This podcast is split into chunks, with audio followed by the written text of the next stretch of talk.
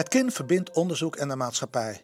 Deze zomermaand een greep uit wat er zo al gebeurt op klimaatgebied. Kennis verbindt.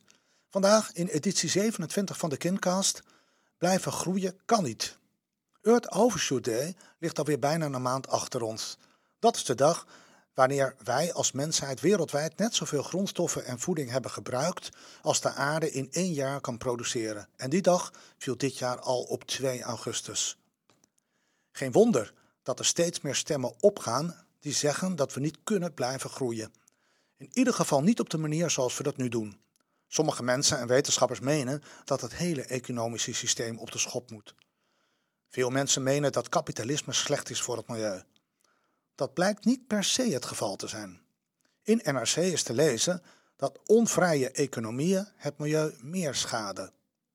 Wetenschappelijke analyses laten vooral schade aan het milieu zien in de vroege stadia van economische groei.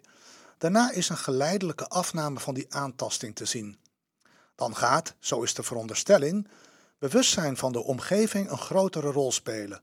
Ideaal is dit economische systeem ook zeker niet, in ieder geval niet zolang aandeelhouders het voor het zeggen hebben.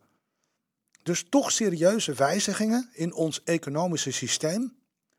Krelis Rammelt laat in het Haarlems Dagblad weten dat we er met alleen hervormingen, zoals iets minder vliegen en wat meer belasting, niet komen. Hij is universitair docent milieugeografie en internationale ontwikkelingsstudies aan de UvA en coördinator van de bachelor Degrowth. Degrowth benadrukt de noodzaak om wereldwijde consumptie en productie te verminderen. Econoom Schenderling stelt in hetzelfde artikel voor om de werkweek te verkorten. Daardoor stabiliseer je de koopkracht, zegt hij.